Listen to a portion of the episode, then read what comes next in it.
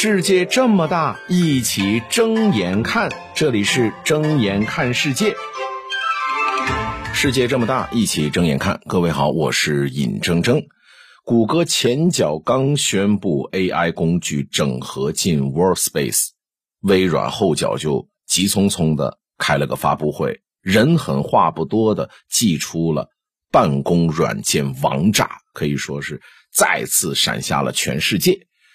各位，你可以看这个办公软件王炸的名字叫做 Copilot，C O P I L O T。这个 Copilot 直接翻译过来呢，就是副驾驶的意思，那就非常的形象嘛。你开车旁边坐一副驾驶干什么呀？给你导航，给你指路，提醒你要注意红灯等等等等。这个 Copilot 背后就是 A I G C。什么是 A I G C 呢？就是利用人工智能技术来生成内容。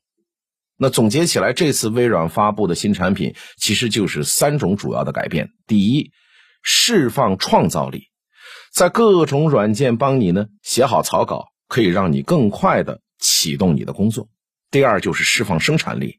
每个人的工作当中呢，你发现没有，有百分之八十左右其实是重复的机械劳动，那这部分就可以。由 AI 代劳，就是由这个 Copilot 你的副驾驶代劳，那你呢就可以专注于更有创造性的工作。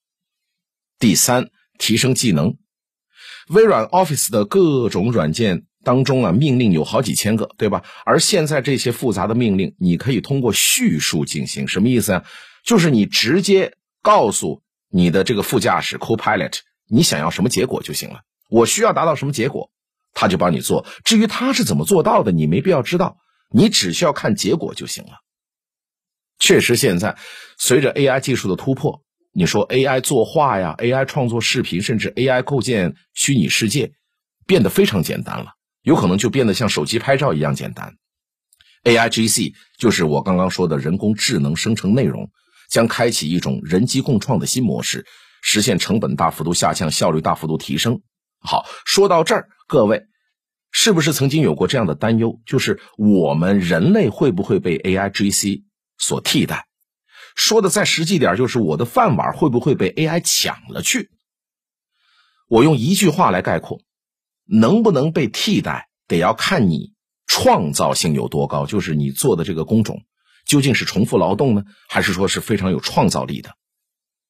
这么说吧，在我。所处的这个播音主持行业，我觉得播音员是比主持人相对更容易被 AI 取代的。当然，我不是在贬损哪个工作岗位，提高哪个工作岗位，没有，这只是从单纯的工作性质上来说。就是我觉得从工作性质上来讲，播音员更多的是什么呢？技巧的展示，而主持人更多的是什么呀？思想的表达。我们所面临的问题不是说 A I G C 越来越像人，而是人越来越像机器。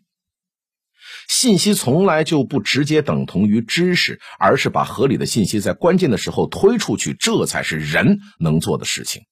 我们确实低估了 A I G C 的影响力，但是也高估了它的价值。而你作为一个独立的人，你又会时不时的低估了自己的潜力，高估了自己的毅力。其实，人工智能进化的尽头并不是取代我们人类，而是回归诞生原初的自然之道当中。